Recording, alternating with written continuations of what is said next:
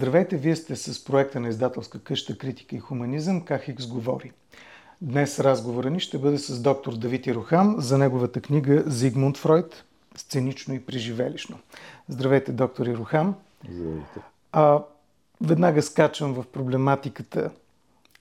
Да започнем с обосновката на това как психо, психоаналитичната практика работи като сцена – основна тема във вашето изследване, във всички тези текстове, които съдържа сборника. Психотерапевтичната практика като езикова ситуация, която има нужда от пространството, в което да се разгърне и да се случва. психотерапията не може да се осъществи и психоанализата не може да се осъществи от един човек там винаги и най-малко трябва да има двама души. А, тези двама души има една митология, че единия разбира, а другия така прави компромис, казва аз не мога да се справя и отива да търси съвет. Това е крише, което обаче не отговаря на действителността. А, тези двама души се срещат и както при всяка среща, те са объркани, изненадани, а, непредвидими един за друг и правят а, отчаяни опити да се срещнат, защото срещата а, е винаги трудна. Срещата е винаги трудна психотерапевтичното пространство може да се оприличи на сцена, в която са тези двама души и в която те търсят себе си през езика, но и през своето въображение, в което единия се опитва да си представи другия не само като слуша текста му, но и сценично – като си въобрази как той се, това, което описва, преживяването, което описва, как се разполага на сцената на неговия живот. Естествено, че а, в това пространство трябва да има някаква организация. А, тази организация я наричаме рамка. Кой е по-свободен? Извинявайте, кой е по-свободен в тази рамка? Терапевтирания или терапевта? Защото като че ли този, който има нужда от това да се случи, да го наречем пациента, е този, който всъщност има свободата свободно да говори и да, да, да споделя себе си. Дори нещата, които самия той счита за ненужни, за маловажни, за ирелевантни – Рамката ограничава и двамата. И двамата ограничава рамката. Терапевтът е свободен да чуе всичко, което казва пациент. И правилото на Фройд за свободните асоциации, говорете а, всичко, което искате, а, всичко, което ви идва на ум, всичко, което ви хрумва. А, може би а, перефразирано малко, е аз мога да чуя всичко, което вие казвате. А но доколко е свободен в интерпретациите си от тук нататък, защото той поема от тук нататък този път да интерпретира чутото? До интерпретациите а, терапевта не стига толкова лесно. А, освен това, а, интерпретациите Пациента може да ги отхвърли, може да ги приеме, да се престори, че ги приема, за да се хареса на терапевта или терапевта да бъде доволен. И интерпретациите обикновено самия Фройд казва, че може би най-успешната реакция на интерпретацията е Абе, знаеш ли, за това не се бях сещал до сега. Ако погледнем на, на ситуацията, на терапевтичната ситуация като на нещо ясно, нещо, в което всичко така е подредено, изяснено и в което ние ще получим още по-голямо просветление и яснота, ще сбъркаме. Терапевтичната ситуация е една безкрайна, бих казал, една безкрайна, безкрайно бродене в един свят, мога да го прилича света на сънищата. Понеже вие много деликатно приканвате да почитаме Фройд, да станем негови почитатели, освен читатели, а, този тип работа предполага провали, предполага несправяне. Вие преди малко дори употребихте думата успешни, успешни ситуации на терапия. А, кога Фройд се проваля, кога сам съзнава, че се проваля, той го споделя в някои от тези случаи. И това, а, как ние, които наистина сме негови почитатели, да се справим с тези негови провали? А, сега, аз, аз си позволя, си позволя така да провокирам а, цялата професионална гилдия като ще кажа, че няма, няма успешна психоанализа. Съвсем спокойно мога да го кажа. А, и няма успешна психотерапия. Тоест, никога не достигаме до крайен успех. А, винаги човешката психика е безкрайна, човешкото въображение е безкрайно и човешката а, така, психопатология е също безкрайна, като дълбочина. А, ние се раждаме с болка. Самото раждане е болка. И болката ни се провожда през целия живот. И това го е открил Фройд. И болката е необходима, за да можем да се развиваме. Защото без болка няма развитие. Без болка ние ще си останеме такива, каквито доволни. Инфантили. инфантили. Даже инфантили пак ще изпитваме болка, винаги има болка, но болката трябва да бъде, да бъде направена поносима, за да не пречи на нашия ерос. За ерос. Под ерос включвам всичко. Живота, отношенията, отношенията с другите, стремежени към знание. Всичко това влиза в ероса. Ако тя бъде непоносима, тогава имаме нужда от помощ. Но ако ние можем да я направим и терапията се опитва да направи болката поносима и даже и оздравелия човек сред психотерапия, той всъщност успеха се базира именно на това. Той да може да понесе своята болка и да, продължи, да продължава да бъде и креативен, и спонтанен, и така да разсъждава върху нея и да си я носи. Не би било прекалено, ако кажем, че успеха е в а, качеството на, на самия театър, който се разиграва на сцената, или качеството на самия текст, който ражда после а, конкретния случай.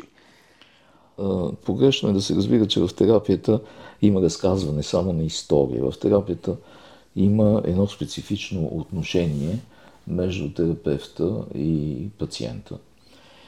И в терапията се проиграва, пак в кавички ще го кажа, се проиграват всички проблемни, ранни, от най-ранните отношения на пациента в неговия живот. Тоест, в терапията, в самия маниер, в самото поведение на пациента, вече и в самото наше поведение а, си проличават начините, по които ние сме се развивали и общували още от най-ранното ни детство, даже още от отровата, бих казал. А, това е големото откритие всъщност на Фройд, че не разказа на историята рекува, а рекува именно а, пиесата, както казваш, както ти казваш много верно, това, че а, пиесата, а, която трябва да стигне до определена дълбочина, като а, героите, героите от историята на пациента практически се отиграват а, от терапевта, но не е видимо от терапевта, но като отношение, включително и негативните и позитивните герои, през тези отношения, през които минава тази връзка лекар, пациент-терапевт. И тук сега е необходимо както, терапевта, както пациента носи своите демони, демоните на несъзнаваното, така да ги наречем, нали? а, така и терапевта си има своите демони. И просто е въпрос терапевта да може, двамата да могат да работят в този терапевтичен процес, като през своята опитност в опитомяване на своите демони, терапевта да може да разпознава и през своите реакции по отношение на своите демони да разпознава и а, несъзнаваните пренасяния на пациента върху него. И да може да ги връща по, така, да ги връща по един поносим начин, до който да може пациента, който да докосва пациента. Значи, не като обяснение, не като обяснение. Между другото, а, между другото, това е голям проблем на теорията на психоанализата и затова казвам. А, да, да, затова и ти изтъкна, че а, теорията а, е нещо, което а, има проблем, самата теория има проблем как да бъде обяснена. А, защото а, въпросът е, че тези двама души, които седат на тази сцена, а, а, обяснението, а, те не търсят обяснение, а те търсят, а, пациента търси как да, как да разбере себе си, но и как другите да го разберат. Той търси езика, търси думите – и в това отношение с терапевта как другия да го разбере, но това е проблем и за терапевта. Проблем е и за терапевта а, как той да бъде разбран от пациента. И това не става с обяснение.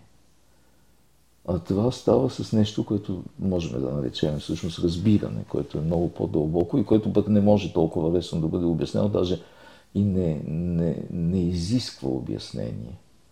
Това е нещо, а, като че ли в чувствата и отвъд думите. Отвъд думите. Думите достигат до някъде, езика достига до някъде, но отвъд езика а, остават неща, които ние разбираме, усещаме, но трудно можем да а, подредиме в думи, въпреки че Фройд, откритието на Фройд е, че нашето несъзнавано все пак е структурирано като език. И затова ние можем да го разбираме, но това е език, който непрекъснато ни изненадва и който непрекъснато се развива и разчита. Не мога да не направя един много песимистичен завой. А, всички герои на Фройд, нали, можем да ги наречем така, или персонажи, да. а, са хора високо образовани, хора артистични, някои от тях музицират, други знаят по няколко езика и така нататък и така нататък. И хора, които все пак са наясно с желанието си да стигнат до терапия и да говорят за това.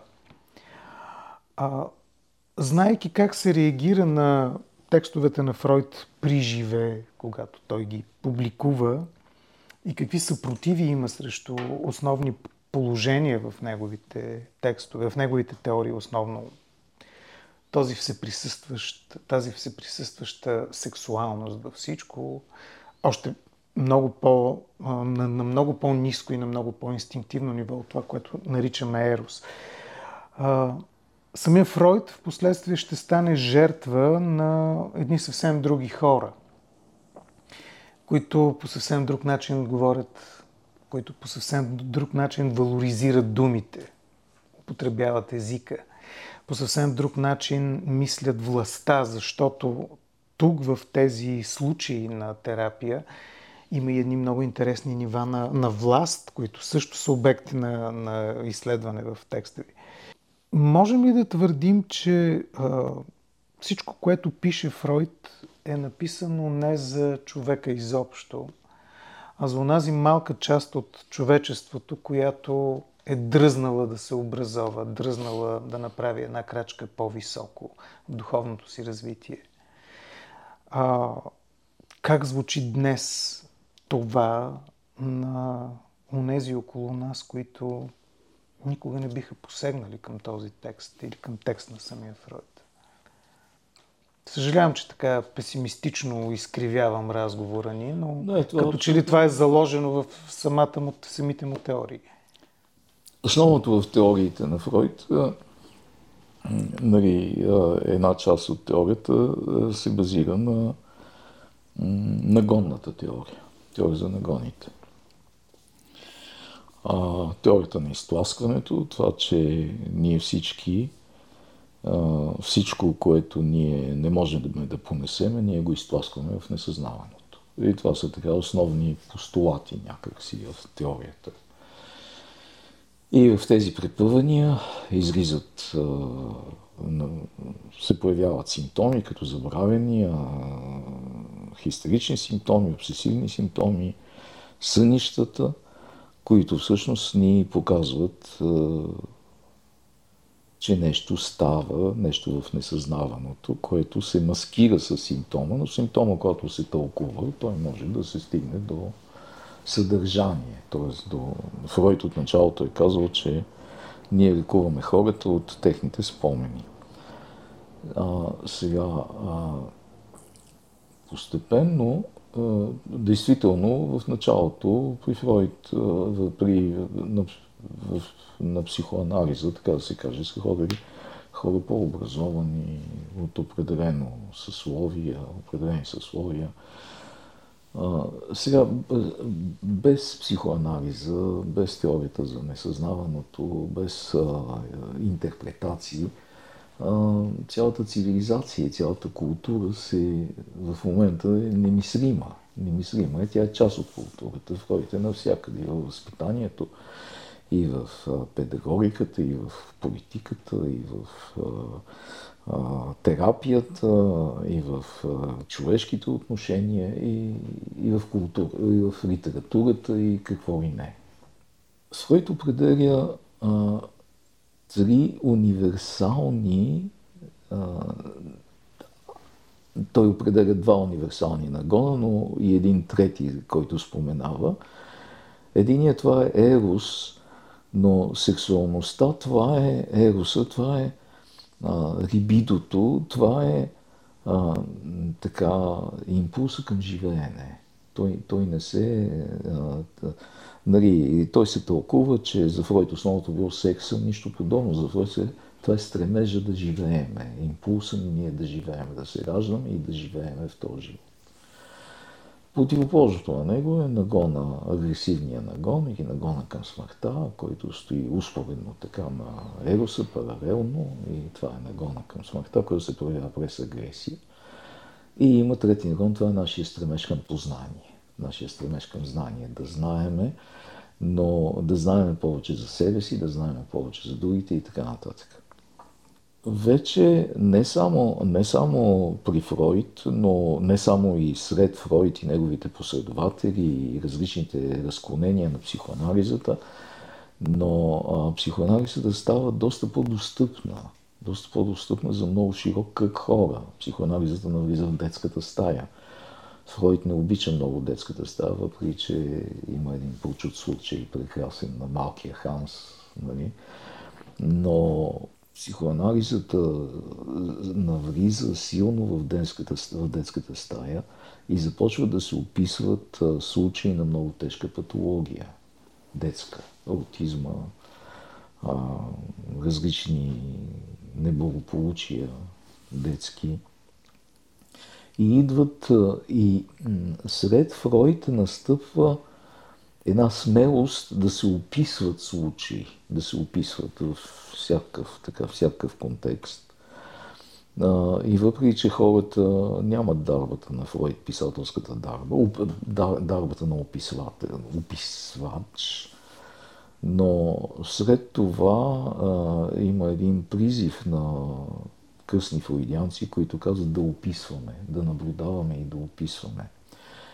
И сферата на психоанализата, на, психо, на психоаналитичното знание изключително много се разширява.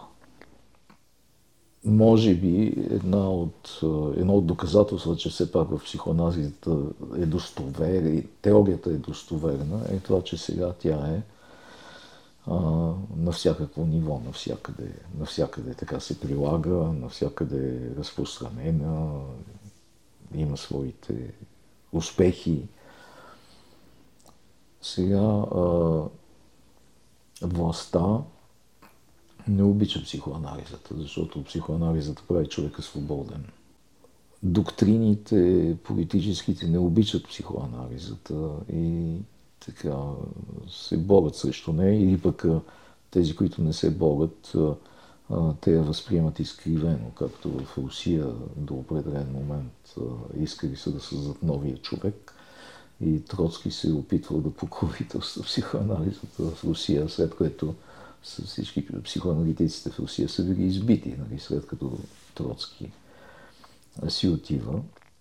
В края на живота си Фройд е бил разочарован, вероятно, защото вече е знаел, да, нали, той, книгите са му изгаряни, той самия е казал, ако бехме в средните векове, ще да ми изгубят мене, сега поне изгубиха книгите ми. Не мене, но той е бил изгонен и така нататък. А, всъщност е бил един беден иммигрант, но ока, окаян иммигрант. За кратко е починал. Е, след това починал. Така че а, Фройд отваря вратата за това, че човека а, не е добър. За това, че в нас има изключително силен а, потенциал за разрушение, за саморазрушение, за властване, за тирания, тиранични аспекти, които Фройд намира още и психоанализът открива още в детството и в опита ни да оцерееме в този свят, още на, на, на малкото бебе да оцерее в този свят на налагане на властта, налагане на културата, която, пред която нагоните ни трябва да отстъпят. Може би, когато умира, вече той вече е знаел за Холокоста. Не за пълния му размер, но вече за гоненията и за изтребването. Може би а, си е казал. Не успях да предвида канибализма. Човешкият канибализъм. Така че той е останал скептик като вас. Но, но а, Психотерапията е това да си дадеме сметка за нашите разрушителни импулси и да не се идеализираме, а да живеем в реалността. В реалността, давайки си сметка за това, че ние можем да бъдем изключително разрушителни. Сега по същия начин, нали, и в политиката, и в отношенията между хората, как да, познавайки себе си, да можем да опитомяваме нашите разрушителни инстинкти и да можем да живеем с другите в обществото, в общността. След този песимистичен завой, категорично ми се иска да не завършвам с инфантилен оптимизъм, а, но пък ще се позова на казаното от вас, че психоанализата прави човека свободен, което веднага ме праща в сферата на свободните асоциации. Нека да завършим, връщайки се към книгата и към акцента върху сцената и върху това, което се случва между двамата във всичките им ролеви превъплъщения на сцената. Практически психоанализата започва с хипнозата. И като че ли Фройд през целия си живот му е било малко мъчно за хипнозата. Така за нещо, което е един добър обект, който той е изоставил. А, като а, открива метода на свободните асоциации, т.е. човек да говори това, което му хрумва. А, Тук обаче се прави един много голям а, скок, защото хипнотизираният човек е зависим от своя хипнотизатор. Ние сме хипнотизирани от политическите лидери, хипнотизираме се от идеи, хипнотизираме се от а, всякаква, всякакви доктрини, а, човечеството се лута, нали? а, тираните са големи хипнотизатори, ние сме свидетели, мас-медиите ни хипнотизират и така.